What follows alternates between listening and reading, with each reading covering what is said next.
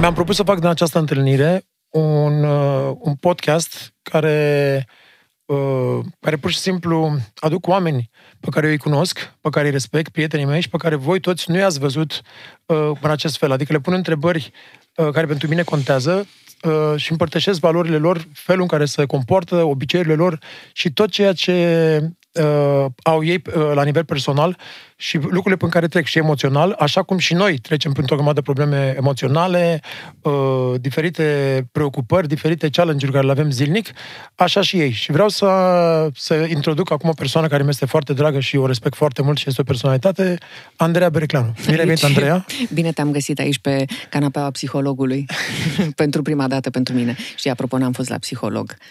Îți mulțumesc Niciodată. mult, Uite o primă exclusivitate. îți mulțumesc mult că ai venit.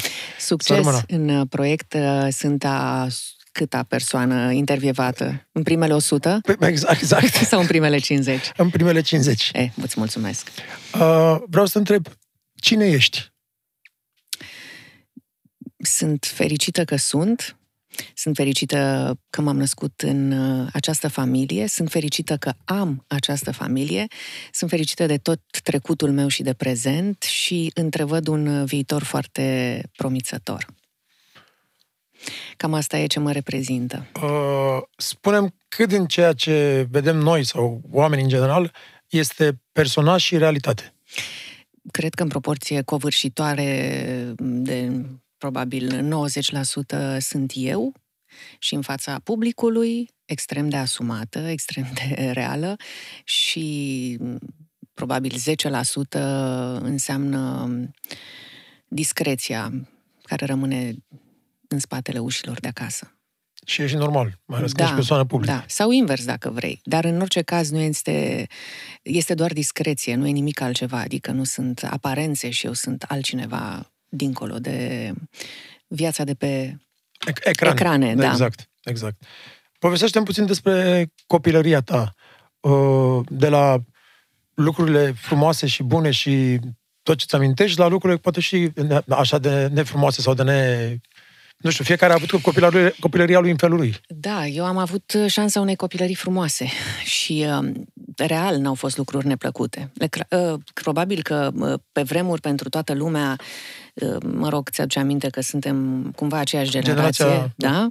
Am trăit și perioada de, dinainte de 89, așa încât uh, pentru buna creștere a copiilor mei și dezvoltarea lor emoțională așa pe de-a întregul, este bine să știe că părinții, bunicii au trăit și alte vremuri și pentru că acele vremuri fac parte din uh, istoria poporului român și e bine să o cunoască. Așa cum noi n-am trăit vremurile primului sau al celui de-al doilea război mondial, dar deci ne cunoaștem Normal. istoria, da? Uh, Și am întrebat pe bunicii noștri, evident, cum a fost pe vremea regelui.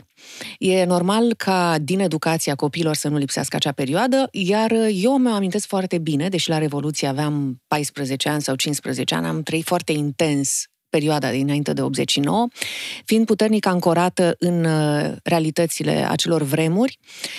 Um, Nu um, am suferit de foame, nu am avut nici mâncare excesivă, am stat la cozi, la brânza de 45 sau de 35, am stat la tacâmuri, dar știi cum era uh, o chestie care, o chestiune care te aduna. Eu născându-mă și trăind toată copilăria și adolescența până la 18 ani pe una dintre străduțele vechi ale Bucureștiului în preajma Parcului Carol, Șerban Vodă, Mauzoleu, Da, da, da. cum vrei să denumești.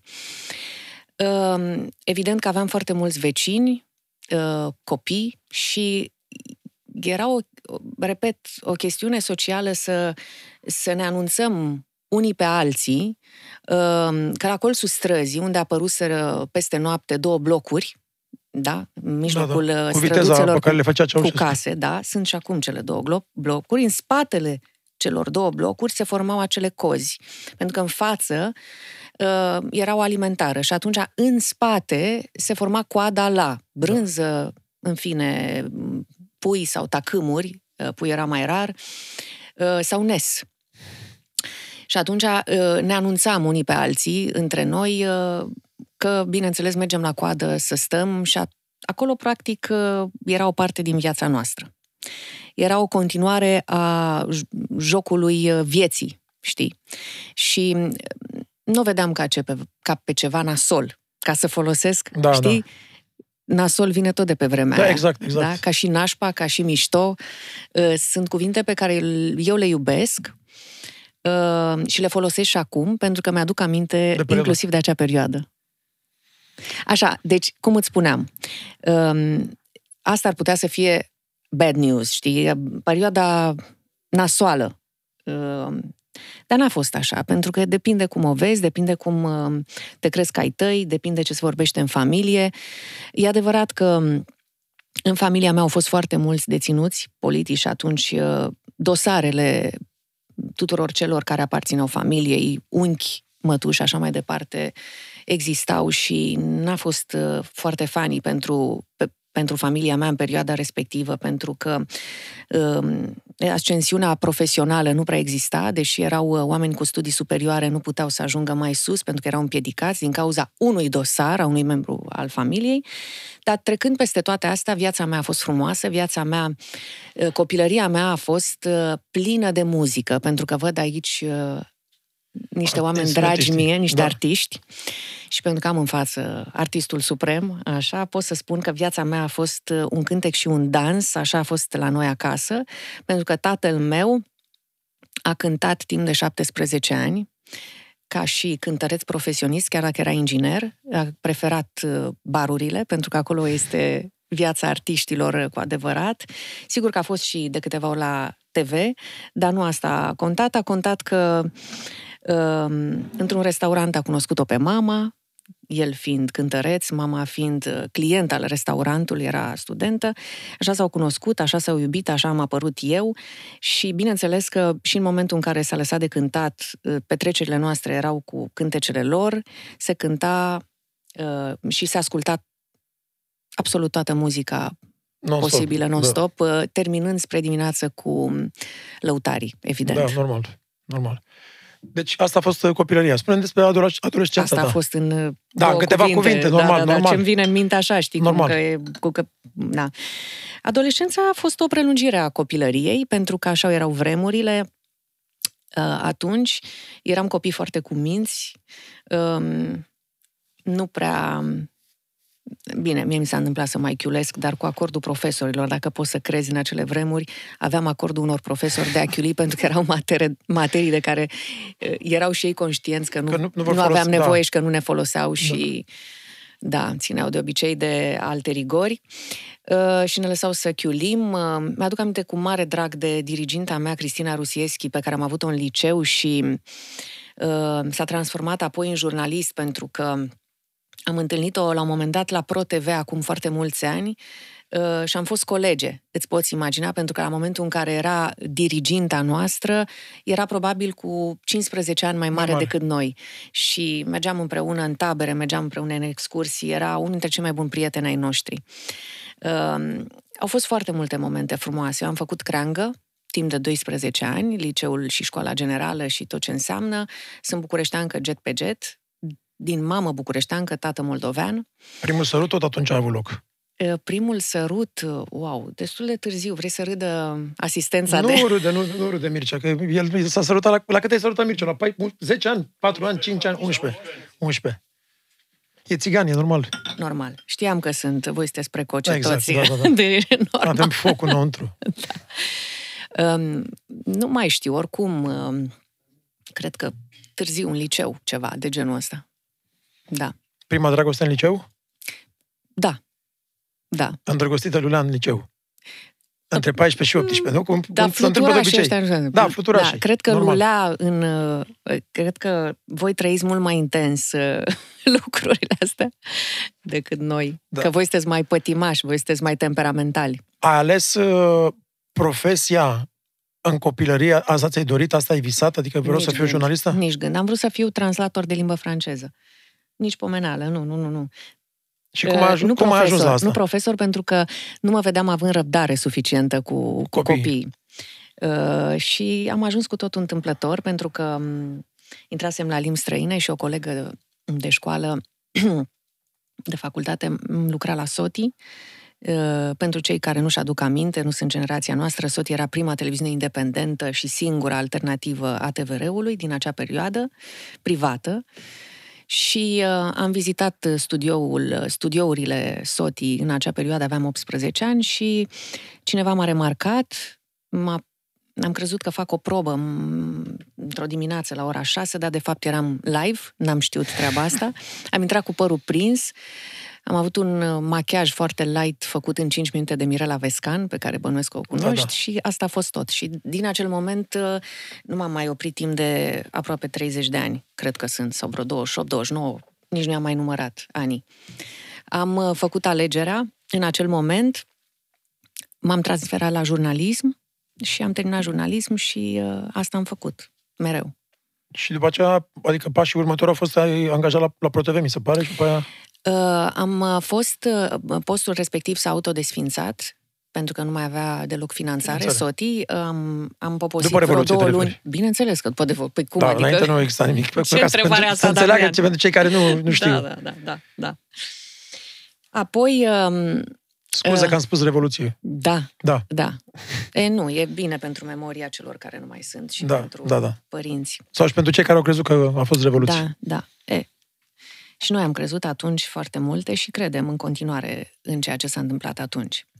Restul este politică și nu mă interesează treaba asta. Eu, eu nu cred decât ce am simțit. Atunci aș vrea să rămân cu, Foarte cu ce am spus. simțit, cu acea exact. emoție uh, care este exact incomparabilă și cu libertatea de exprimare care ne-a rămas, uh, cel puțin din punctul meu de vedere. Poți să, uh, poți să spun același lucru. Exact, exact. Așa, unde rămăsesem? Rămăsesem la faptul că am fost două luni la Tele7 ABC, dacă ți-aduce aminte, da, da. dar am fost în echipa, n-am fost la știri, am fost în echipa lui Mihai Tatulici. Se numea Chestiunea Zilei la acel moment. Înaintea lui, chestiunea, înaintea lui Florin Călinescu, care a făcut, a lansat chestiunea zilei la ProTV, a fost chestiunea zilei lui Mihai Tatulici. Am stat vreo două luni, apoi a, a fost uh, un an Antena 1 și un an Antena 1 și uh, 9 ani ProTV și apoi încă 17 ani Antena 1. Am înțeles. Ce ai înțeles? Am, am înțeles par, parcursul, asta, asta am înțeles parcursul. Este un cerc, uh, cerc, de, dar nu vicios. Dincolo de pulpitru și de viața pe care oamenii o știu, uh, Andrei este un om normal, cu familie, cu copii, cu, adică uh, cât în zi uh, trebuie să-și aloce un om ca tine pentru ceea ce face seara, adică sau ceea ce face într-o emisiune. Adică presupun că te pregătești foarte mult, adică explică-ne nu. puțin că oamenii nu cred că știu. Nu, nu, nu mă mai pregătesc între timp atât de mult, pentru că este o echipă întreagă, o redacție întreagă care muncește și niciunul dintre colegii mei uh, nu o să fac eu o dezvăluire, pentru că dacă sunt sincer, recunosc însă experiența noastră Uh, și mă refer la experiența colegilor și din alte trusturi care au această experiență în spate de foarte mulți ani, uh, contează foarte mult pentru că poți să coordonezi, poți să, uh, poți să ești ca un cap limpede. În momentul în care tu vii să prezinți un jurnal, tu vii, bineînțeles, cu câteva ore înainte, când E adevărat, editorii, reporterii care vin de dimineață, de la 8-9 dimineața, sunt deja destul de obosiți și de stresați. În jurul orei 3, 4, 5, lucrurile se precipită și devin din ce în ce mai stresante. În, uh, în, în redacție. În redacție, da, și pentru că urmează jurnalul și totul este contra cronometru. Majoritatea știrilor, chiar dacă ședința de sumar se întâmplă dimineața, în jurul orei 9, 10 sau 11, cel târziu, în funcție de fiecare redacție, lucrurile se precipită și se întâmplă Așa se întâmplă toate evenimentele spre după amiază, în orice caz după prânz. Prezentatorul nu trebuie să fie obosit la ora 6, 7, 8, în funcție de fiecare televiziune, jurnalului principal. Și atunci, um, menirea prezentatorului este să dea o tușă finală Uh, să se ocupe de partea pe care o prezintă, respectiv introurile, dar respective, nu de materiale, și să aibă răgaz și timp suficient, aici depinde de fiecare prezentator în parte, să vorbească cu reporterul sau cu editorul sau cu coordonatorul jurnalului, cu producătorul, încât să își facă o idee cât mai, uh, nu numai o idee, să înțeleagă foarte bine jurnalul și ce se întâmplă. Subiectele. Evident, pentru că peste zi, cum mi se întâmplă mie, primul lucru pe care îl fac este să mă uit pe site-uri și să văd ce, se, ce s-a întâmplat peste peste noapte și, evident, pe parcursul zilei să fiu la curent cu evenimentele în desfășurare, uh, chiar dacă eu ajung după amiaza la, la job.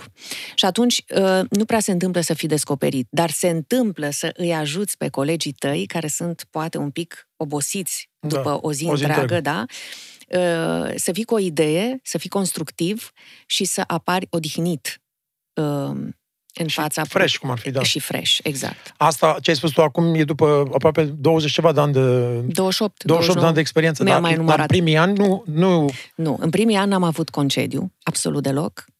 asta, avea Deloc. pentru, asta avea pentru cei tineri, pentru generația Oh, tânără. nu, da, n-am avut concediu și uh, mergeam și pe teren și prezentam, făceam și muncă de reporter și muncă de editor. Uh, e- și asta fac și acum, dacă îmi doresc, plec pe teren oricând.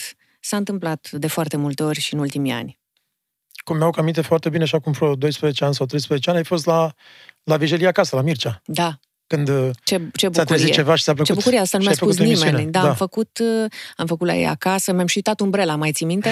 Că ploua? Nu e Mai adevărat, la știi? noi nu, orice să uite al nostru. A? A rămas, am- auzi, a rămas amintire. Da, au fost foarte drăguți. A fost uh, foarte primitor și foarte drăguț și a fost între uh, reportajele de suflet pe care le-am făcut la ei. Uh, la fel cum am fost în perioada aia și la, am făcut un interviu în exclusivitate, că mi-a adus aminte de perioada aia lui Lucian Pintilie, uh, avea un film undeva în Palilula și știu că am fost uh, noaptea să filmez, pentru că se filma noaptea la mm, uzinele Faur uh, pe la 3-4 dimineața, Dimineața, da. în orice caz și uh, da, astea le simți, știi, asta nu mor niciodată în tine și cred că lecția pentru tineri este uh, să iubească meseria de reporter, pentru că ea este esența uh, meseriei de jurnalist și uh, în viața de zi cu zi să-ți rămână întotdeauna curiozitatea, să fii curios în orice fel de direcție. Asta e cel mai important lucru, adică să fii curios și să nu-ți pierzi niciodată entuzi- entuziasmul copilăresc, cum spunea și Felini, adică să ai simțul ăsta al curiozității. Felini Federico? Da. Uh, spune despre tine, ca mamă, ca soție, uh, vorbești despre tine, despre copii, despre actualul soț. cum să spun, uh, uh, sunt lucruri at- speciale pentru mine, sunt lucruri uh, într-o continuă transformare.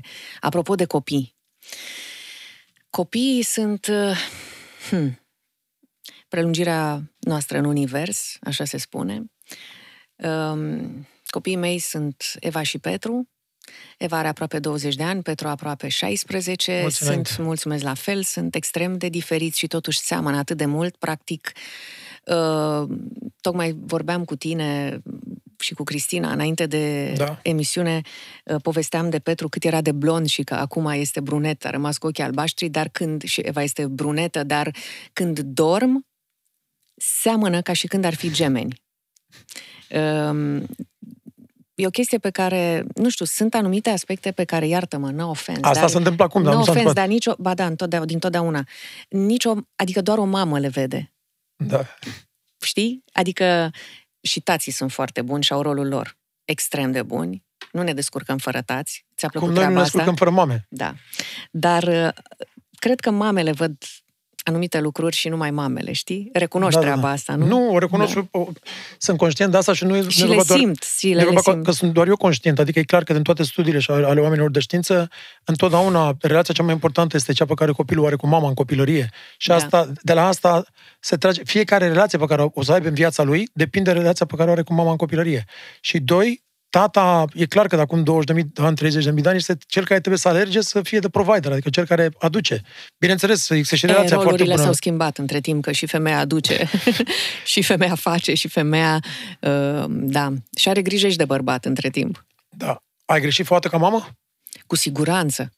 Cu siguranță. Nu conștientizez acum, nu pot să-ți dau un exemplu, Nu, dar- dar cred Pentru că... că înveți, asta e un da, proces. Da, știi, exact că înveți și cu, cum să-ți spun, cu cât cresc copiii mei, cu atât îmi- am de învățat de la ei. Ca părinte, cred că trebuie să fii deschis um, a ceea ce poți să înveți, la ceea ce poți să înveți de la copii și înveți atât de multe lucruri. Totul e să, să fii receptiv și să, și să... Uite, de exemplu, uh, i-am învățat tot timpul să nu mintă. Eu cam detest minciuna uh, și mă refer la minciuna gratuită, nu la minciunele No, white nevinovate. lies, cum se da, spune, da, nu da. minciunile albe. E, da, dar uite că ei m-au învățat că și minciuna are rolul, rolul ei. ei, știi? și să nu mai fac o tragedie din asta. Vreau să Și spun o multe întrebare, altele. mai ales din punctul meu de vedere, pe care am observat și eu cu copilul, că la, la o vârstă mai... Am, am și o fată din prima căsătorie, Da, dar... da, uh, câți ani are chiar? 28. Wow, Eram, mulțumim. eram total, mulțumesc, mulțumesc frumos, eram total turbat și actiat după uh, carieră să alerg și sunt momente care, care chiar nu mi-am aduc aminte. Adică mi-aduc aminte când s-a născut și tot, dar primii, primii ani de viață nu mi-aduc aminte pentru că eram concentrat în altă parte. Mhm. Dar acum cu Andrei, total mi s-a dat tot universul peste cap, într-un sens bun al cuvântului. Și un lucru care se întâmplă este că mi-am dat seama că de multe ori noi credem că suntem aici, ni se dă acest cadou de la Dumnezeu, această minuție, și suntem aici să învățăm noi. Dar, de fapt, de multe ori e invers. Ei, au- ei au venit să ne învețe pe noi lucruri care, dacă suntem deschiși, învățăm ceva nou. Dacă nu suntem deschiși, vom rămâne în aceeași... Este un proces continuu. Exact. Uh, Sunt părinți care conș- îl conștientizează, alții care nu. Dar trebuie să știe că, din punctul meu de vedere, este un proces continuu. Eu mă bucur de el. Și sunt convinsă că mă așteaptă și alte învățături de la copiii mei și învățăminte de la copiii mei. Sunt convinsă. E cum se spune, cu cât mai mici sunt, cu atât mai mici problemele, cu cât mai mari sunt, cu atât mai mici... Și în, în, încă o chestie, încă o chestie care eu cred că este valabilă și părinții care au copii de sexe diferite o înțeleg foarte bine, sunt foarte diferiți. Fetele sunt foarte diferite de băieți și trebuie crescute diferit, crescuți diferit. Adică, uh, pentru mine, m, știi, se zice că, ok, e al doilea, ai deja prima experiență, trebuie să fie mai simplu. Nu e deloc simplu. Nu e deloc. Adică 2 egal 20. Da, se, se tot fac glumele astea, adică și nu sunt doar glume, cum spun și uh, terapeuții sau psihologii sau doctorii în general, că la primul ești obsedat, îl pupi și în fund nu știu ce, și pe aia la al doilea îl lași mai așa și la al treilea nici mai te interesează dacă mănâncă mm. pământ sau... Da, mm. dar tot aceeași dragoste e, doar că devii tu mult mai imun la niște- niște lucruri, mai ți-ai așa frică, nu mai ai anxietățile alea pe care le ai cu primul copil. Da, așa este, așa este, da. Dar nu cred că asta schimbă cumva. Și, și dacă l-ai pe unul la 20 de ani și pe altul poți să ai la 40 sau 45, e același lucru. Pentru Tu că... poți să spui mai bine asta, pentru că eu am avut uh, la distanță Exact. mică, la 25 de ani, 26 pe Eva și la 30 pe Petru, deci Pe mine, pur și simplu, uh, eu până la 48 și de ani și 11 luni, uh, aveam vreo 20 de ani de când nu puteam să mai plâng. Și Andrei, când s-a născut, m-a făcut să plâng. Am început să plâng de atunci. Și nu numai asta, adică când vorbesc despre Andrei, mi se pune unul în în gât. Dar asta este felul în care mi-arăt eu afecțiunea sau dragostea față, față de el. E, adică nu e un plâns uh, de rău, e un plâns de bine. Adică Da, a, așa de mult mă emoționez. Evident, absolut. Exact. Da. Uh, cum a afectat uh, relația cu copiii uh, divorțul tău față de Andrei? Uh, ei, uh, la un moment dat, uh, mutându-se la un moment dat în sistem britanic, asta cam la un an jumate, doi, nu, cred că doi ani de la divorț, uh, i-am mutat, Petru era, a apucat să facă doar uh, prima clasă, Eva era în clasa a șaptea și uh, pentru că brusc am renunțat la sistemul de stat și bine am făcut, din păcate, adică am avut această, am această posibilitate materială să pot să îi trimit într-un sistem, uh, să facă sistem uh, privat de învățământ, pentru că lucrurile erau incerte și se schimbau uh, de la o zi la alta în sistemul de stat românesc, cum se întâmplă și acum, din păcate.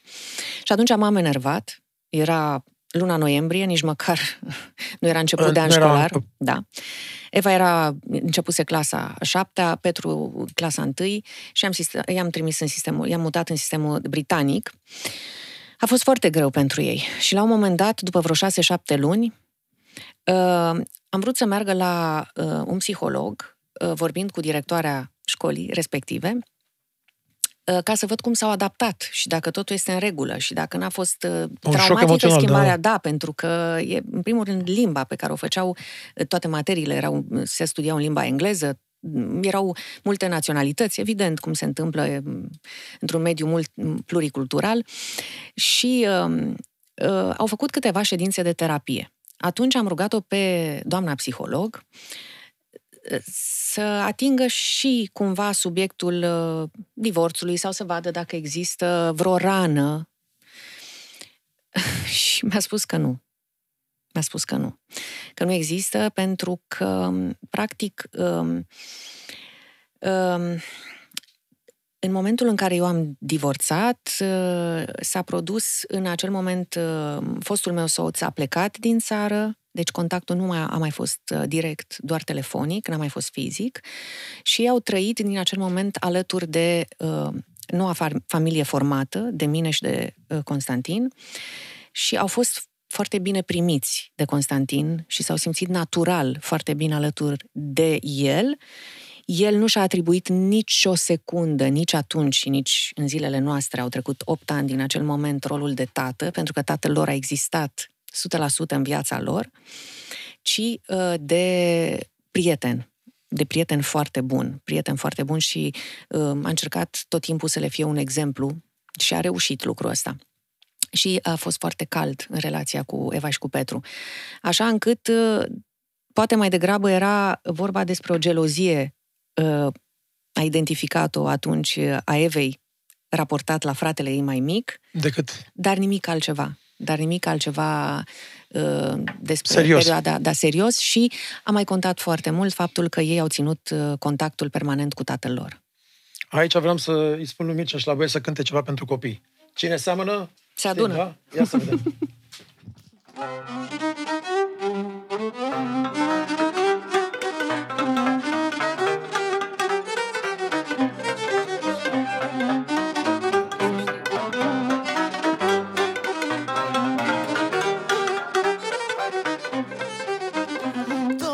am făcut în viață. Și la rău, dar și la bine. Copiii mi-au dat putere Pentru a și pentru mâine. Cine seamănă cu mine Cine numele mi-l poartă? M-am îndrășit cu cine Că am băiat, am și fată.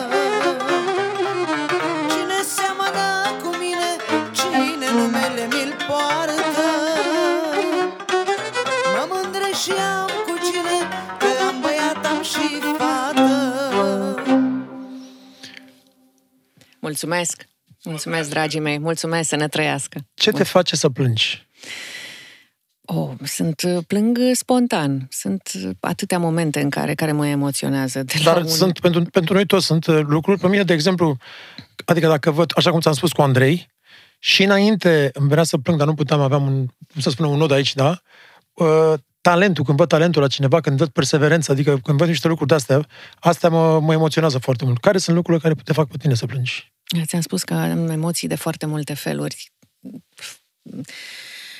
Uh, poveștile oamenilor, poveștile pe care eu le percep ca, ca și povești.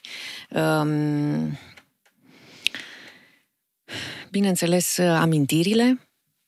Uh, ne, în, în mod foarte clar tot ce este legat de tata, care nu mai este, dar um, mă emoționează, bineînțeles, până la lacrimi, dar de multe ori, adică ce, cel puțin de un an sau doi, tata s-a dus de vreo 3-4 ani. A, da, anul ăsta cred că face 4 ani, da. Uh, acum când mă gândesc la tata și la tot ce mi-a lăsat și tot ce mi-a dat și tot ce port din el, uh, mă face să zâmbesc.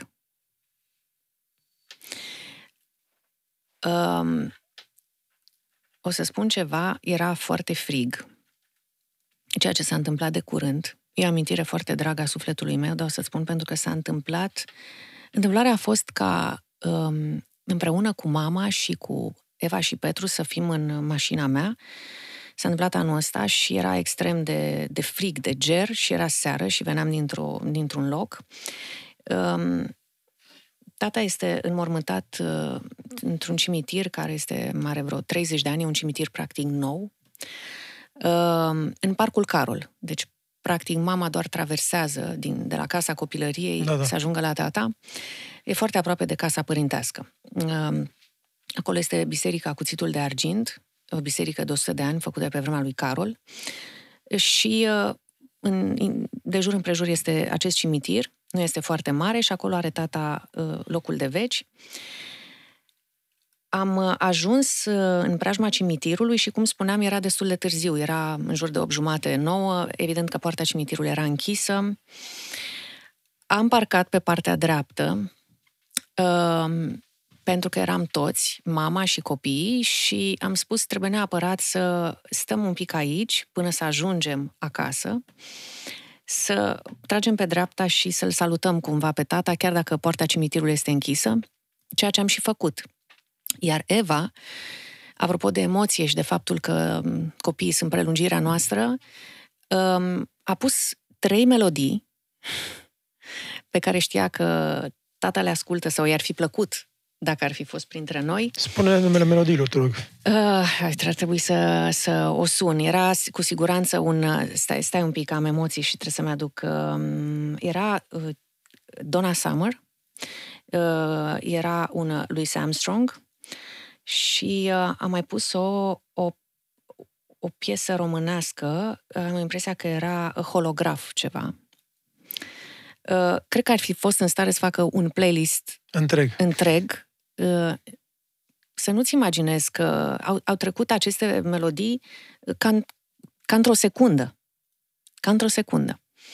Um, și stăteam uh, ninja afară și eram cu geamurile lăsate, practic, ninja inclusiv în mașină și noi a fost cumva, uh, am fost ca și cum am fi fost prezenți acolo, doar că era închis cimitirul, știi?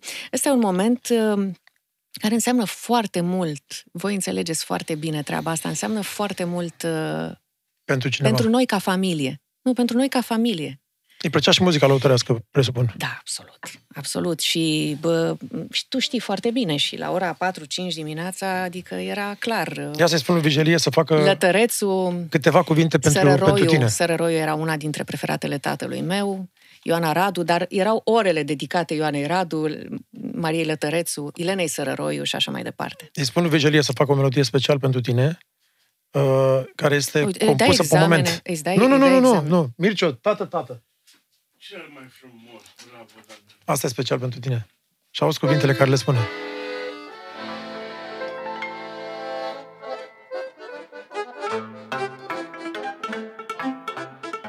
Așa cum spune șeful nostru de formație, Damian Drăghici, pentru cea mai frumoasă și cea mai mare doamnă pentru noi, nu vreau să generalizez, este Andreea Berecleanu, să-i cântăm pentru tăicuțul ei scump, Dumnezeu să-l odihnească în pace. Câteva vorbe adevărate, așa cum cântăm noi pentru sufletul nostru. Doamne, mi-aduc aminte și plâng ce tăicușor am avut Repede ne-a părăsit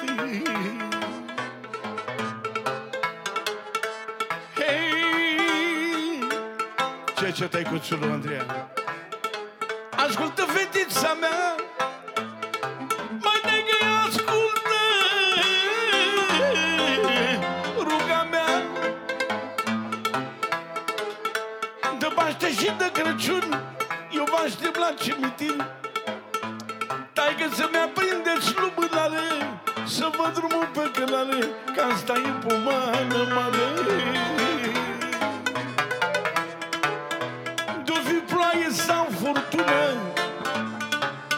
Să-ți iei copiii de mână. Veniți la mormântul meu Să vă aud plângând și eu Să mă răcoresc și eu. Că am lăsat pe mama ta Fără sprijin lângă ea. Dai că fără sprijin lângă ea. Lume va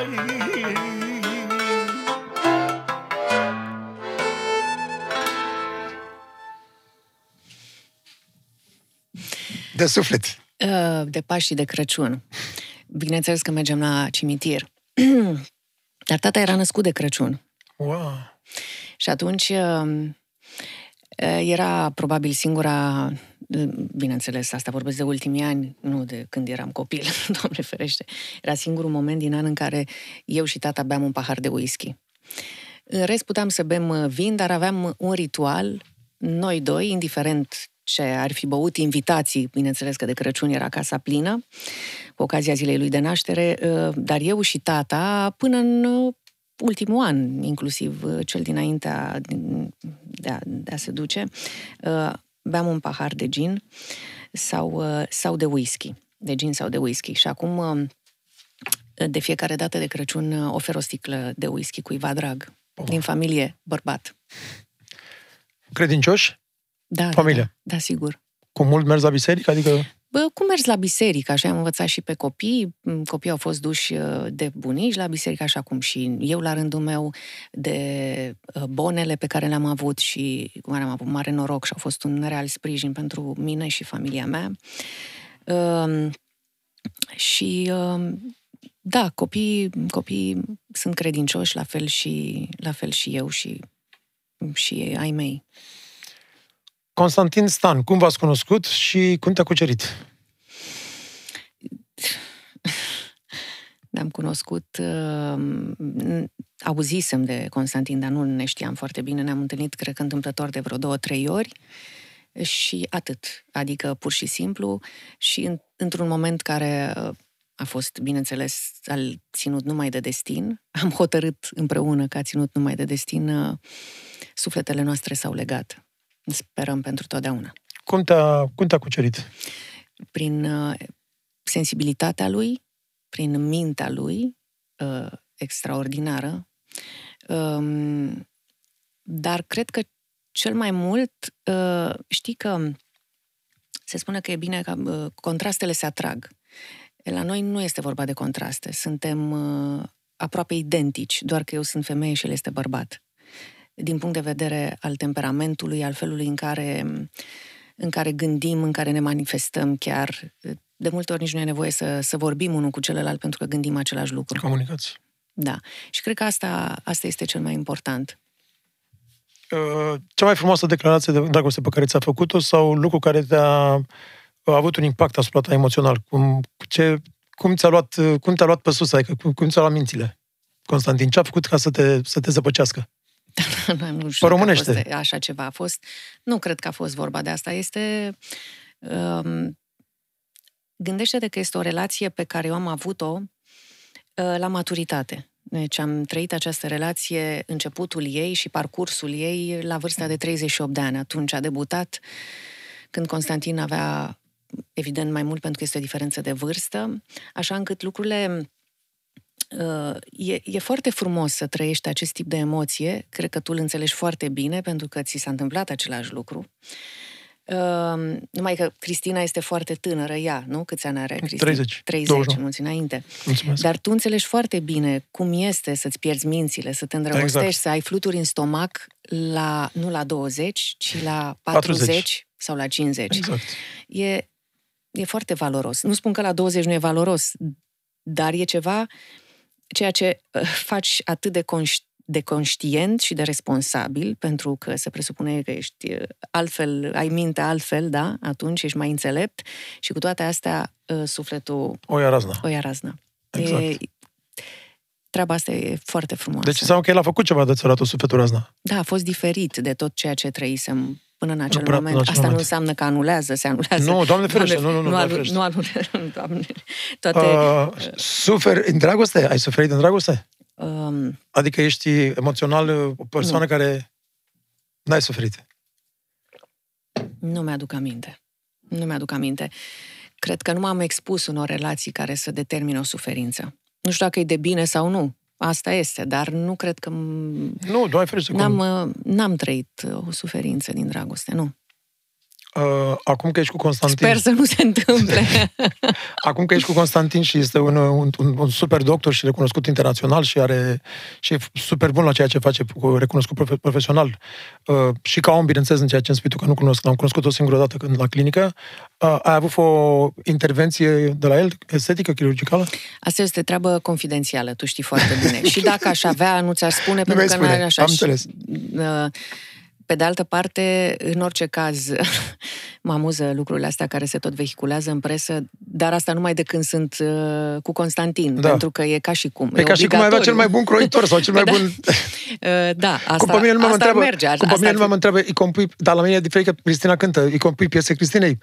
Zic, culmea este că am compus împreună cu ea, dar nu stau și mă gândesc în dimineața o să compun asta. Cum, Constantin nu s-a duce la serviciu, cum Da, să o da. operez pe nevastă Pe de, mea. altă Da. parte, pe de altă parte, el când a fost întrebat de treaba asta, el nefiind uh, atât de abil în răspunsuri, să zicem, ca mine, sau să, poate să a spus, da, uh, ar, nici nu are nevoie. Eu sunt primul care pot să spun că nu are nevoie. Ar mai târziu, dacă va avea nevoie, o să-mi spună dar.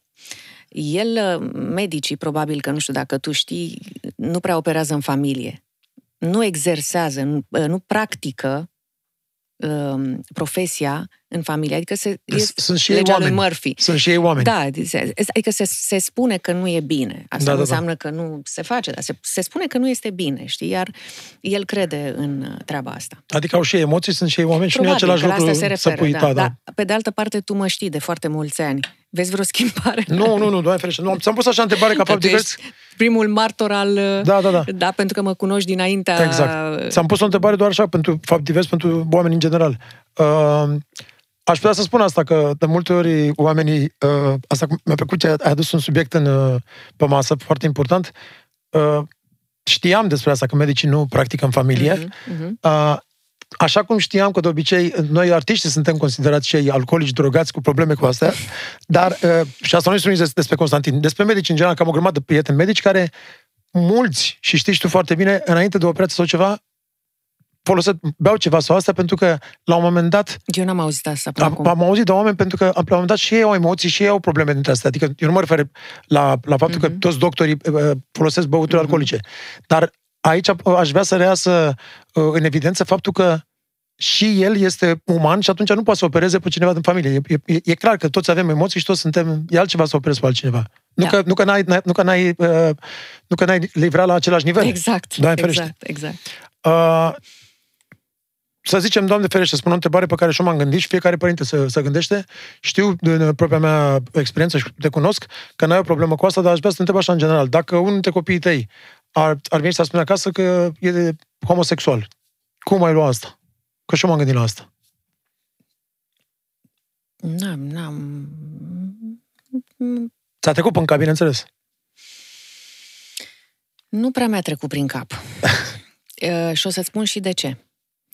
Uh, pentru că uh, înainte ca, să, să zicem, să începem cu Petru, da, deși da, Eva da. este mai mare, pentru că uh, înainte, deci când, până în pragul adolescenței, nu m-am gândit la așa ceva, n-am avut probabil timp să fac acest exercițiu de imaginație în ceea ce îl privește pe Petru, iar odată cu adolescența, Mircea, fii atent, iar în ceea, fii atent la ce spun acum.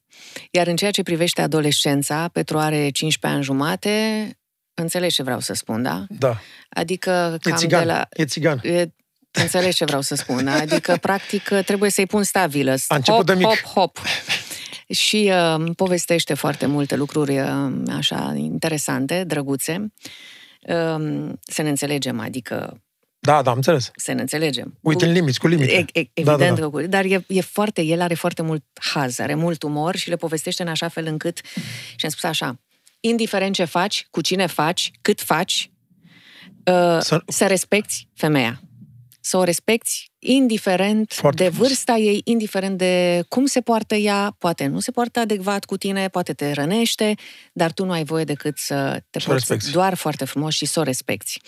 Așa încât uh, n-am avut ocazia, știi, să fac acest exercițiu pentru că nu mai face față apelurilor. Da, da, da, da. Așa, uh, la Eva, um, nu pot să spun, uh, pot să spun că nu mai face față, într-adevăr. Dar uh, Eva a avut uh, deja, are aproape 20 de ani, vreo două, cred, sau trei relații mai de lungă durată. Um, nu cred că poate fi vorba de treaba asta, dar dacă da, s-ar ferește, dacă ar fost... Da, trăim alte vremuri, Damian. Deci nu suntem închiși, suntem... la asta mă refer. Că și m-am gândit, nu... frește, la Andrei, adică eu fiind atât de bărbat și mascul, au loc cum ar fi. Poate acum 20 de ani, eu, inclusiv, mi s-a, mi s-a părut ciudat, dar acum aș fi ok, adică, doamne frește, dacă asta e, asta e, adică nu e fă... Da, e... Trebuie să fim toleranți, trebuie să, să învățăm să fim toleranți și suntem pentru trăim alte vremuri. Dacă era înainte de 89, probabil că am fi gândit altfel. Uh, învățați să fim toleranți și, uh, în afară de asta, suntem toleranți atunci când aflăm despre un cuplu gay sau exact. așa mai departe. Dar uh, pe copiii noștri iubim necondiționat. Exact. Asta exact. este primul lucru pe care pot să-l spun. Foarte frumos, foarte frumos. Ne cânti ceva, ne cântați ceva din toate florile din lume sau ce pentru... Da, da, da, Marinela. Dar lasă-i să spună, tu le ah. spui ce să cânte. Ne cânta ceva, dar tu le spui. Lasă-i să spună.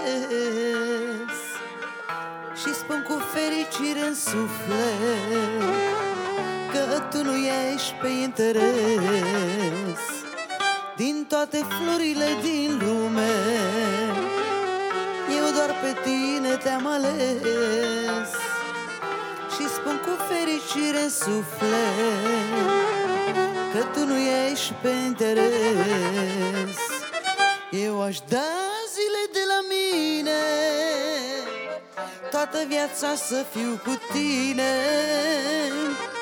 Căci te iubesc la disperare. Să nu-mi faci zilele amare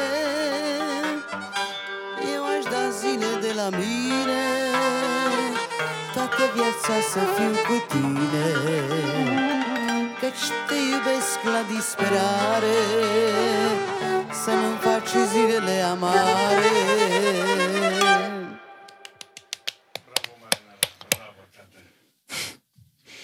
Care este frica ta? Ești bun și tu, dar ei sunt atât de buni. Extraordinar. Care este frica ta cea mai mare? Oh, frica este uh, uh, teama ca cei din jurul meu să nu se îmbolnăvească în vreun fel sau să fie, să simte într-o insecuritate în vreun fel sau să sufere. Uh, asta este teama mea. Ai anxietăți?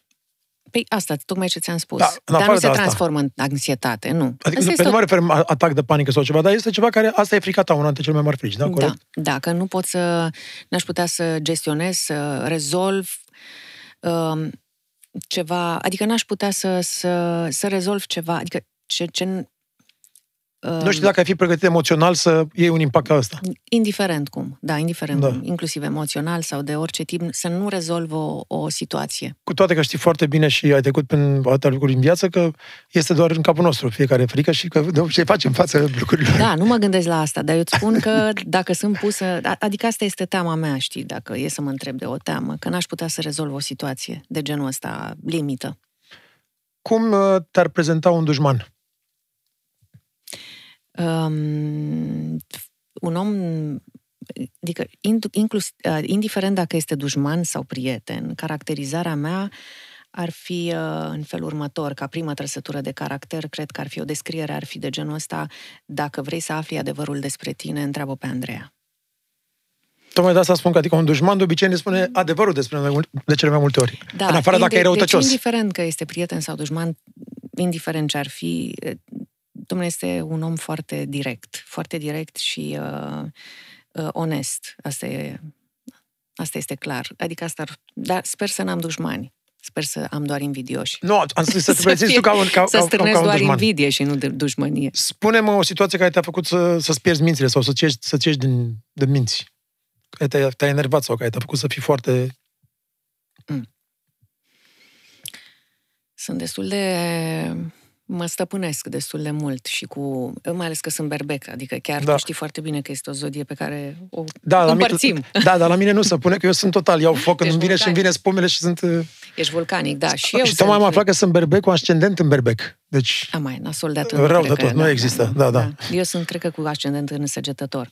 Oricum, indiferent de situație, am învățat să-mi stăpânesc emoțiile și reacțiile. Adică nu emoțiile. Emoțiile Reacțiile, nu, da, da, da. em- nu emoțiile negative, dar reacțiile. re- re- emoțiile și dacă încerci să le am stăpânești devenit uneori... mai calmă decât, cred că, toate zodiile de pe pământ.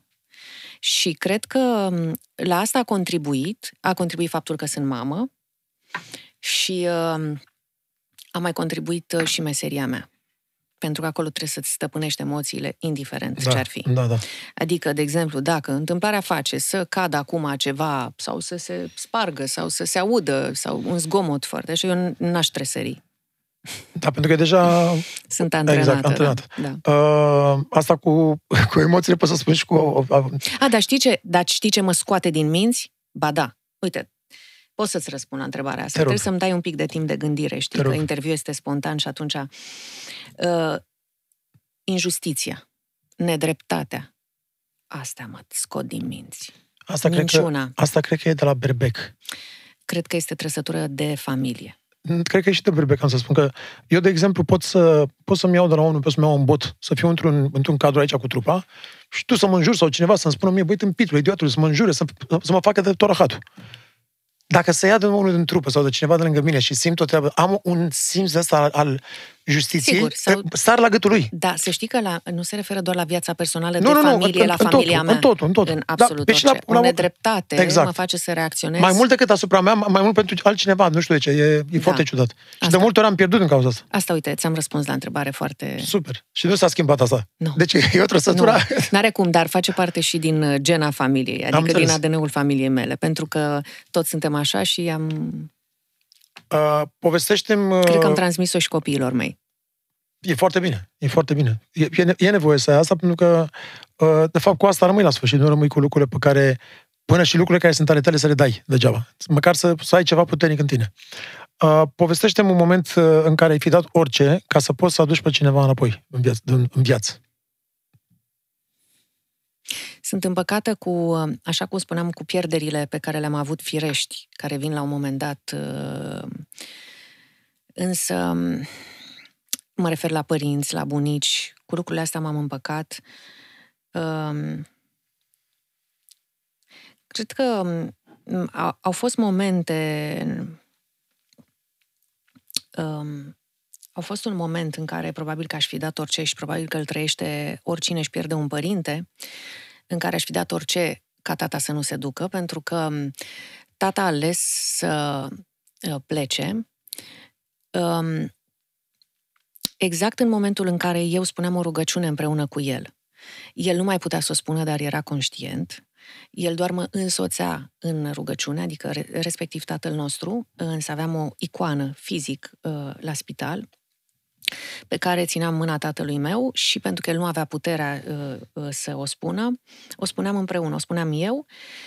Uh, și uh, uh, în momentul în care zi de zi, uh, cât a fost în spital, timp de trei luni, uh, spuneam de mai multe ori pe zi împreună această rugăciune, în ziua în care uh, am spus-o pentru ultima dată, nu numai că tata uh, m-a așteptat și aștepta acest ritual care se întâmpla zilnic, dar uh, în momentul în care am terminat de spus tatăl nostru, tata uh, a ales să se ducă. Wow, exact în timpul rugăciunii. Da, și uh, în acel moment um, mi-am dat seama că mama era alături de mine, dar nu și-a dat seama că tata s-a dus. Uh, și am spus mamei să plece din uh, locul acela, din ca, uh, rezervă. Uh, și atunci a- aș fi dat orice, nu m-am, n-am, n-am vrut să accept această situație. N-am vrut să accept și am, dat, am vrut să fac orice ca să îl aduc pe tata înapoi, uh, inclusiv să-l resuscitez, ceea ce am început să fac, până la venirea, uh, evident, a medicilor, pentru că am început să strig și a- au venit să continue resuscitarea. Și l-am întors pe tata. L-am întors, dar uh, atunci, probabil, că în acel moment aș fi dat orice să, să mai fie lângă mine. Um, dar um, am rămas cu amintirea aceasta, faptul că a ales să, să plece pe o rugăciune. Mare lucru. Dumnezeu să o odihnească. Condolențele mele tardive. Uh, ai renunțat la... Ai, ai anunțat că renunți la televiziune și apoi ai mers la prima. Ce te-a determinat? Da, am re- n-am spus că renunț pentru Nu, ai- totdeauna. Eu nu da. fac afirmații de genul ăsta. Am fost probabil întrebată într-o, într-un context și am spus că nu am nicio grabă. Așa cum le-am spus într-o primă fază și celor de la Prima TV uh, care mi-au făcut uh, această invitație de a mă alătura echipei lor uh, și am spus că deocamdată uh, sunt ok, mai stau pentru că, așa cum bine știi, uh, eu de dimineață până seara fac un job Exact, de da, da. comunicator și am Da, da. foarte multă treabă. Um, și atunci uh, nu simțeam, asta a fost foarte ciudat uh, pentru mine, mi-am pus și întrebări, nu simțeam, uh, n-am avut dor de TV. Pentru că din momentul în care n-am mai fost pe ecran, chiar dacă am mai avut oferte, până la oferta Prima TV, uh, n-am, nu m-am grăbit. Cei de la Prima au fost extrem de insistenți și au dorit foarte mult și au fost foarte drăguți. Cum ar veni, m-au curtat foarte frumos. M-au curtat foarte frumos și uh, sunt niște oameni speciali și până la urmă am zis ok, uh, haide să, să mergem împreună pe un drum nou. Uh, dar asta după 9 luni de la plecarea De mea de la... tatonaj, De la da, da. Nu, nu, nu, după 9 luni de la Ah, plecarea plecarea de mea la de la antenă, da, da.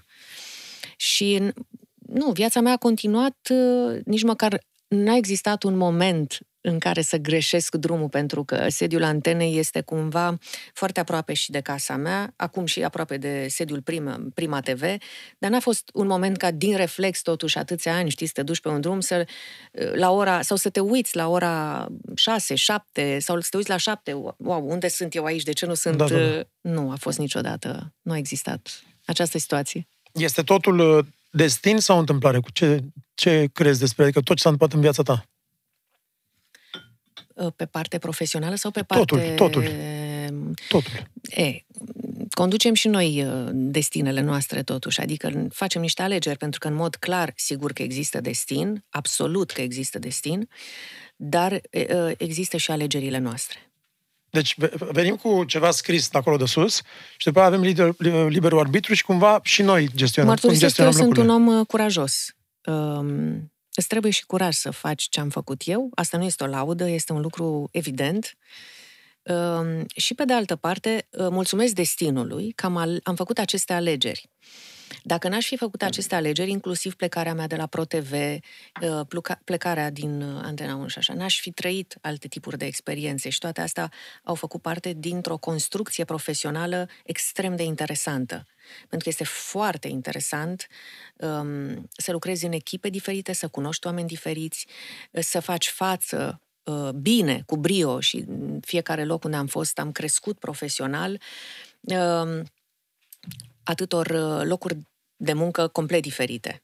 Tocmai asta e că dacă te pui în diferite contexte, înveți lucruri diferite, Da, și gestionezi puțin lucrurile. au curajul să plece Da, dintr-un da. loc călduț, Odată ce găsești confortul, comoditatea. știi, e, este mă, o alegere, pe, alegeri pe care sunt alegeri pe care mi le asum. Super. Toate. Pentru, pentru următoarea întrebare o să am Adică și băieții. cred că așa e și da, tu. Așa, bineînțeles, și de tot încerca lucruri. Pentru Ai- următoarea ai vrut, întrebare, Ai vrut să vezi, să îți Totul. confirm ceva ce ai trăit și tu pe pielea ta. Păi Da, adică, uh, cred că de cele mai multe ori, uh, și dacă te bagi în ceva care îți dorești, la un moment dat, mai mult ca sigur știe s-a întâmplat asta, sau nu știu, dar cel puțin pot să spun din propria mea experiență, te bagi în lucrul ăla, te gândești că o să fie într-un fel. După, după când intri în el, nu e nimic din ce te-ai așteptat, dar după o lună, două, trei, șase, un an de zile, din experiența aia, ai crescut cu 10 trepte peste ceea ce erai tu înainte. Și dacă n-a fost așa cum ți-ai dorit. Da, la Prima TV, um, ce vreau să-ți spun, într-o frază, este uh, ceva foarte drăguț. Am întâlnit oameni foarte calzi și buni și generoși, pe care nu i-am mai întâlnit decât la începutul carierei mele. Pentru că nu este un secret pentru nimeni că viața într-o redacție este ca într-un stup de albine, care nu fac doar miere. Normal. Așa. Că tot e mierea asta de la Da, da, Cristina. da, da, da. Așa. Încât, uh, așa încât uh, a fost o surpriză foarte plăcută să întâlnesc oameni generoși și um, buni. Buni, fundamental buni. Pentru că ei nu sunt doar tineri. Uh, Sunt, și- este și o echipă tânără, adică are o structură de oameni foarte tineri de 22-23 de ani, cum aveam eu acum foarte mulți ani, dar sunt și oameni, uh, mă rog, de peste 40-45 și uh, sunt uh, au o energie bună. Și asta, Asta a, contează fost, foarte mult. a fost extrem, a fost o surpriză foarte plăcută. Contează foarte mult. Am să spun o întrebare legată de următoarea piesă pe care o- le spun deja, Eu anime și te rog tinerețe. frumos, Aghi, las lasă-i- pe ei. Dar lasă-i, lasă-i și pe ei să Îi las cânte pe ce ei. vor. Da, da, ei da. sunt uh, creativi. Da. Și am să te întreb, ți-e frică de bătrânețe? Nu mi-e frică de bătrânețe. Deloc. Nu, o aștept cu brațele deschise. Dar nu că o aștept. Ea probabil că a și venit, dar eu n-am simțit-o. Că dacă aș fi simțit-o, acum fac o glumă, m-aș fi operat. Nu, dacă aș fi simțit... a- N-am timp, să, n-am timp să mă gândesc la lucrurile astea și nu prea am timp să mă gândesc la mine. Adică fac atâtea lucruri uh, uh, pentru alții și uh, pentru alții. Pentru alții nu să nu... Te-ai pus în the service of others, am înțeles. Și atunci nu ai timp să te gândești la Nu tine. prea mă gândesc, nu prea mă gândesc la bătrânețe sau la tinerețe sau la...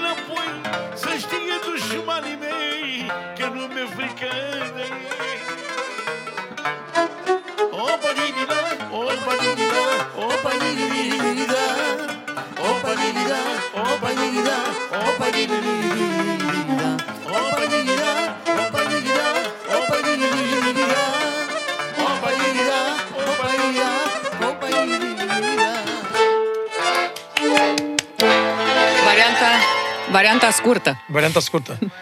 Uh, Eu aștept să cânti și tu, că nu am să scând ceva. Uite, Te-am ai întrebat, acolo în da, spate da, da. Te-am toate întrebat dacă ți-e frică de instrumentele. bătrânețe și eu, Mhm. Uh, uh, în ultimul timp, Ai vrut să știi dacă o să-ți fie și ție. Păi nu, nu, nu dar, dar, dar nu mi-e frică de bătrânețe, dar cumva am început, eu care aveam Bă, acum nu, cred că 5 te ani. gândești, cred că... Deci dacă Andrei nu e frică, Nici nu o mie să-mi fie trebuie nici să- mie. Nu, dar acum 4-5 ani de zile purtam uh, barba, mai țin minte, mare, albă și totdeauna eram nebărbie și era... Aia nu, că erai hipster Da, atunci. și acum, da, da, da. acum de ceva timp, A, chestie de look la da, tine. acum de ceva timp vreau în continuu și Cristina îmi spune, băi, dar îmi place cu barba albă, zic, nu vreau să mă îmbărbiresc pentru că nu vreau să arăt bătrân.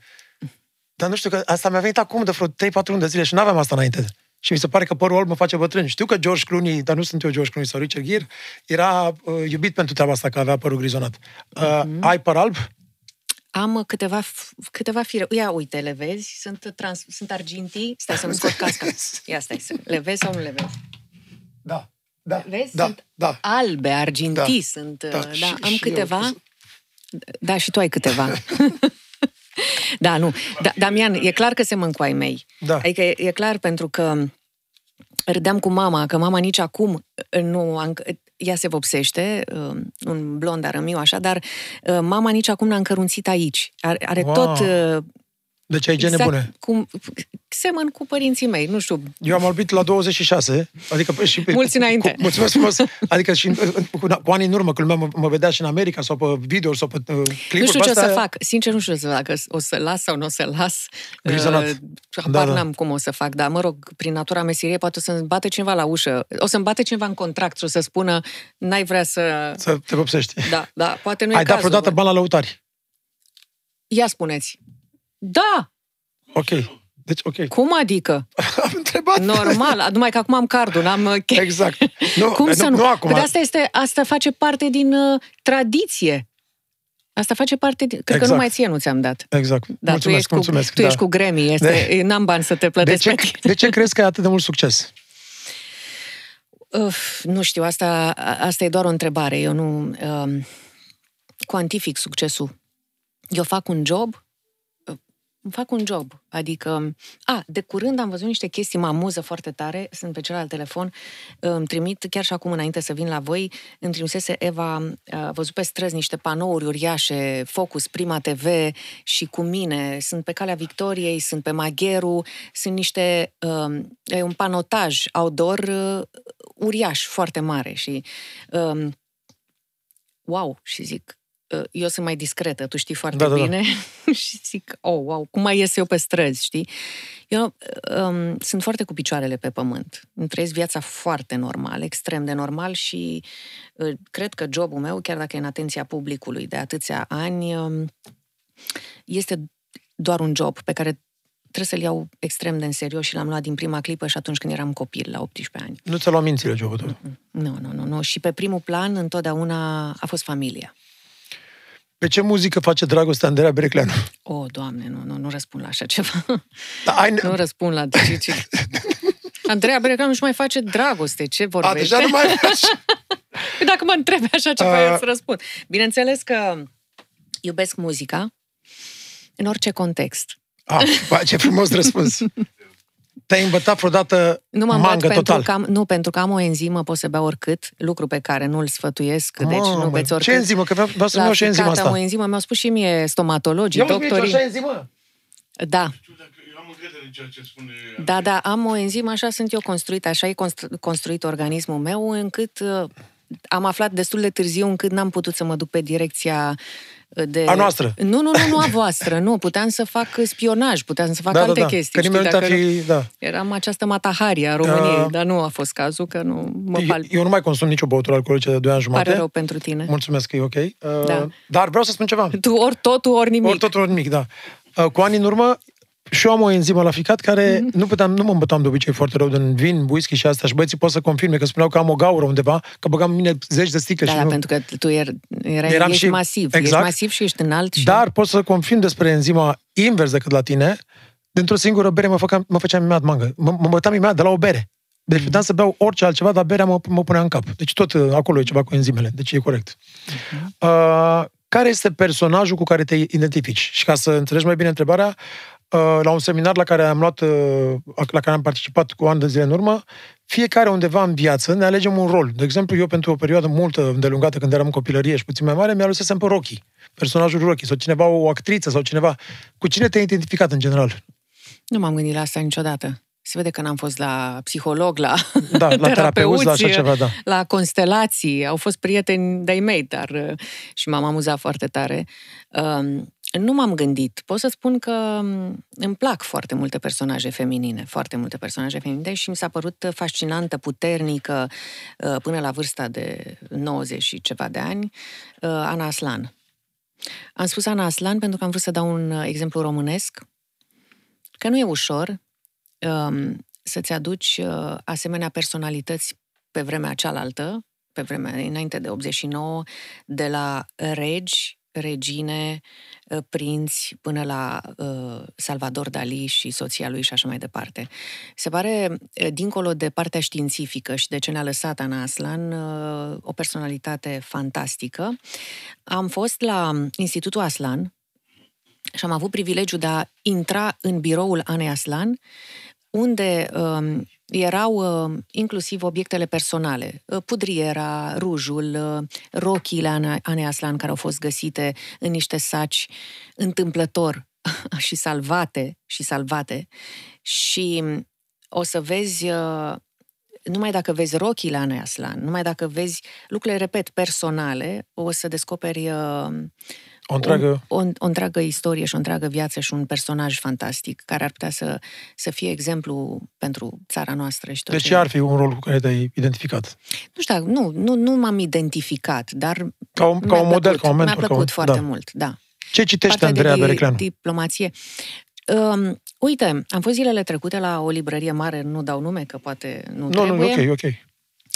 Uh, să fac, uh, bineînțeles, cadou uh, unei persoane dragi niște cărți, am ales trei cărți diferite în fine și bineînțeles că m-am abținut, pentru că de fiecare dată plec un teanc de cărți.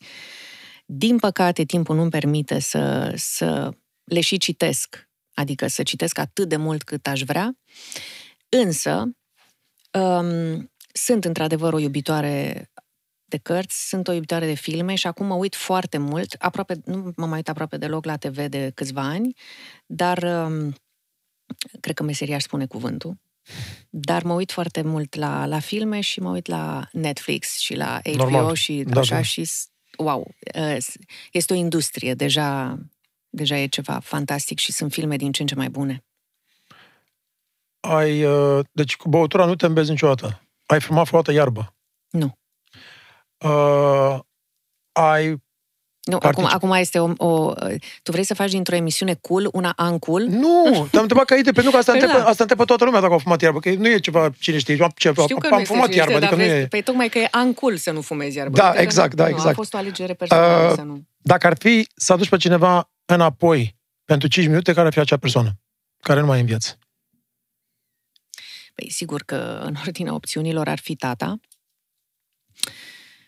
uh, bunicul meu, din partea tatălui,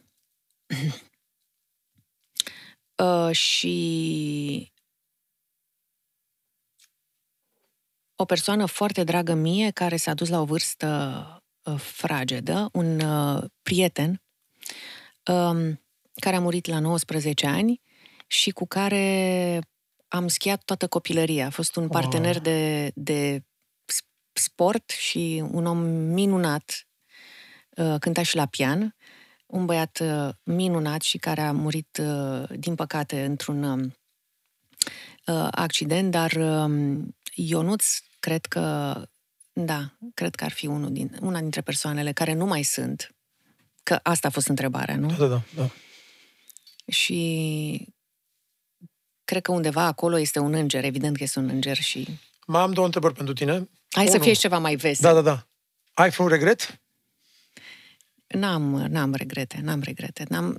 Știi cum e? Dacă la întrebarea spontană a ta eu nu găsesc un răspuns, e, sincer, nu îmi dau seama. Probabil că am, dar în momentul ăsta nu... Nu, adică vine nu sunt nimic momente în- când stai și te gândești la anumite regrete. Sau e genul de persoană care nu te gândești la regrete. Pur și Hai simplu. că nu mă gândesc. Ok. Și o ultimă întrebare. Dacă ai avea o putere să faci un miracol, în, în afară să ne salvezi de pandemie. Da, da, nu ai ce altceva ai mai întrebări de face? genul ăsta. Ce altceva ai mai face? A, pandemia cred că are rolul ei. Cred că are, absolut, cred că are rolul ei pandemia. Uh, Dincolo de toate teoria conspirațiilor, sunt convinsă că a apropiat oamenii și i-a făcut mai atenți la, uh, la ei înșiși la, și la cei din apropierea lor, mai ales. Care era întrebarea? Miracol? Da. Miracol, aș vrea ca, ca lumea să fie uh, mai bună. Cred că dacă noi am fi um, bune așa cum uh, ne-am născut și nu ne-am transformat pe parcursul vieții noastre, um, am aduce un strop de fericire comunităților noastre. Ce ne transformă așa? Um,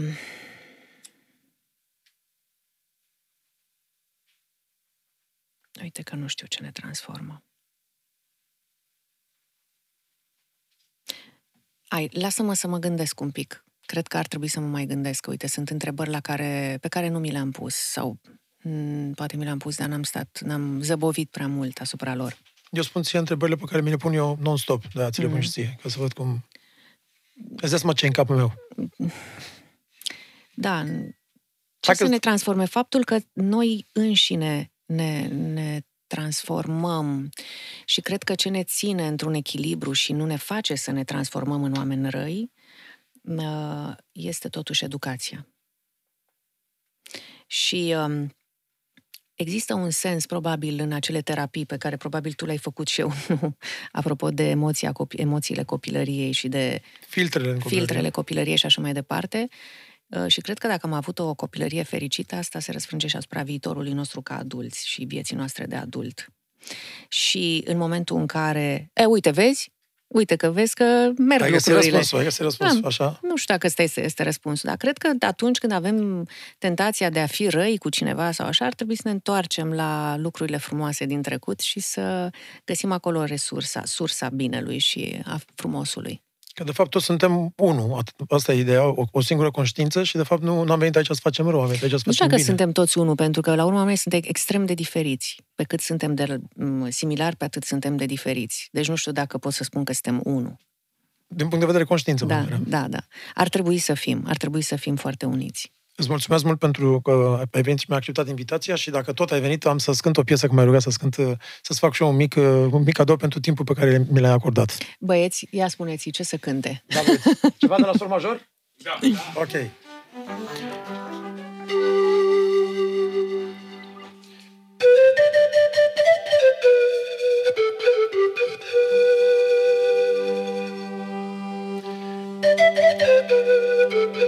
Thank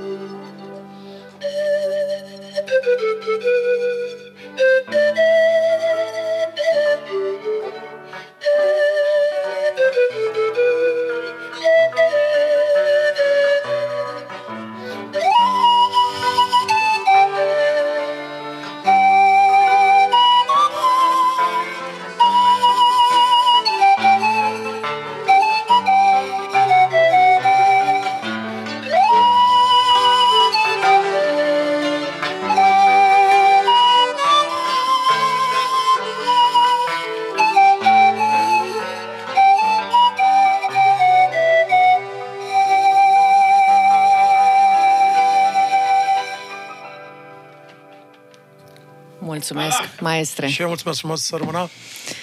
Multă sănătate îți doresc. Cine te-a eh, convins, dacă a fost o persoană care te-a convins să începi eh, Iar să cânt. emisiunea? Sau să începem emisiunea. Uh, pentru Damian, sunt momente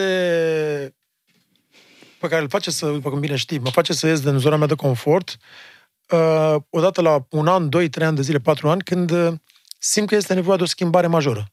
Și întotdeauna ai observat că se întâmplă lucrul ăsta.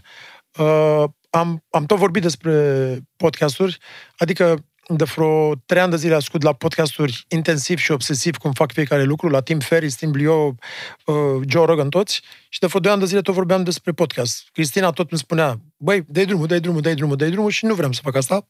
Uh, au început alții să facă, uh, a- a- alții la care le-am și spus, băi, ce mișto, o să fac un podcast, tot vorbeam despre asta, au început alții să facă și e ok, să fie cât mai mulți oameni, pentru că fiecare abordează un subiect diferit.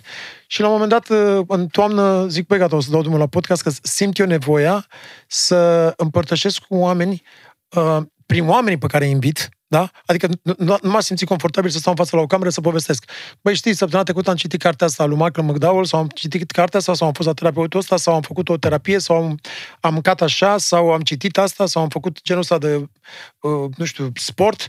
Uh, s- orice fel de obicei care să te, să te îmbunătățească, să te facă pe tine să fii mai bun și să poți să-ți atingi potențialul full.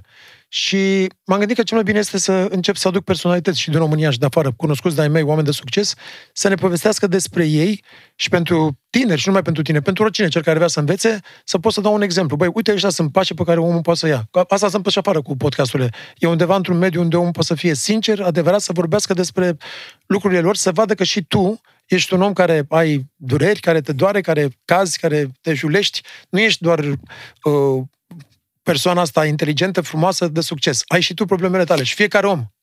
De asta am făcut Știi ce e foarte podcastul. frumos? Că este un gest de generozitate, pentru că tu ești o personalitate internațională. Îți place, nu-ți place, dar știu că îți place. Ai trecut peste un orgoliu, pentru că tu ești cel care ar trebui să fii intervievat așa cum am făcut-o eu acum mulți ani, dacă Da, da, da, ți-aduci da, da. aminte. Um, tu ești personajul, personalitatea care ești deasupra, prin activitatea ta muzicală, deasupra tuturor celorlalte exemple pe care tu le inviți în emisiunea ta. Să rămână. Și faptul că tu ai făcut acest lucru înseamnă generozitate și uh, lipsa orgoliilor și înțelepciune și bunătate.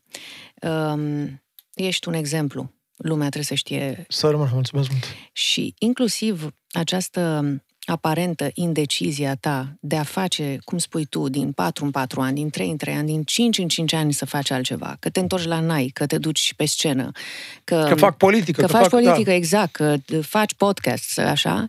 Și asta poate să fie un exemplu, pentru că vorbește de curajul alegerilor și de asumarea lor. Și eu îți mulțumesc că ești un exemplu, chiar ești. Să rămână, mulțumesc frumos. Și, uh, și eu am fost mirat, adică când am uh, uh, pe, pe toți invitații pe, pe care i- i-am abordat, toți au răspuns pozitiv și au spus, băi, ne place foarte mult ideea și venim. Adică cum și tu și toată lumea a, a, a fost foarte deschis. Da, dar eu n-am venit pentru idee. Mulțumesc. Eu am venit pentru că am fost onorată să stau încă o dată de vorbă cu tine, Damian Drăghici. Să rămână mult. Și faptul că tu mi-ai făcut o asemenea surpriză, să aduci oamenii, să-i aduci pe acești oameni pe care îi iubesc. Și am crezut că sunt aici întâmplător, n-am știut ce este în spate când am intrat pe ușă. Am crezut că vijelie Sunt doar la este repetiție, întâmplător, că sunt pe la vijelie e repetiție sau așa. întotdeauna. Exact. Că e un tablou ceva. Exact. um, și că tu mi-ai cântat, uh, ai cântat, nu, mi-ai cântat, mi-ai cântat. Adică, practic, am fost telespectator, Exact. am fost spectatorul tău Exact. pe o scenă mică. Știi că am mai fost spectatorul tău, mai ți minte când am fost cu tata la sala Palatului Da, da, atunci da, când da, ai adus da. pe americanii aia Da, și ai da. cântat jazz? Da. Mai ții minte? Știu, știu. Și cu Mihai. Exact, da. Um, um, a fost, uh, asta spun, îți mulțumesc încă o dată, adică pen, pentru asta am venit. Nu știu, podcast, ce, put- puteai să-mi Da, da, spui da. orice. Da. Nu despre asta este vorba. Să rămână mult de tot. Apreciez asta mult de tot și să-ți meu sănătate. Te respect foarte mult, felicitări pentru tot ceea ce faci și sper ca oamenii să învețe ceva din experiențele tale și din ceea ce ne-ai povestit aici. Uh, nu știu ce învață oamenii, oamenii sunt liberi să învețe ce vor ei. Uh, ce îi sfătuiesc eu, și acum uite că m-a sfătuit și operatorul să mă uit în cameră, de data asta mă uit în cameră și spun să nu vă fie frică să aveți emoții. Sunt cele mai frumoase. Mulțumim frumos! Ne vedem joi la ora 19.